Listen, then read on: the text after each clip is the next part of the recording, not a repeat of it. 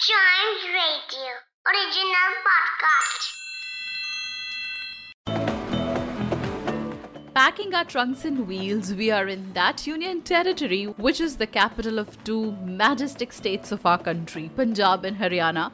And the city is Chandigarh, one of the most prominent union territories of our country.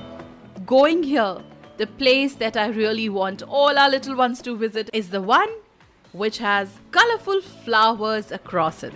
The Rose Garden of Chandigarh, also known as Zakir Hussain Rose Garden. It is a botanical garden which is spread across 30 acres and it has more than 50,000 rose bushes, more than 1600 different species of roses in all the colors possible, and it is Asia's largest rose garden. And not just roses, this place also has other plants like camphor, gulmohar, bael plants, and various carved out lawns and flower beds that make this place look ethereally beautiful. Around February and March, there is a Rose Festival, which is a major cultural event in Chandigarh that takes place.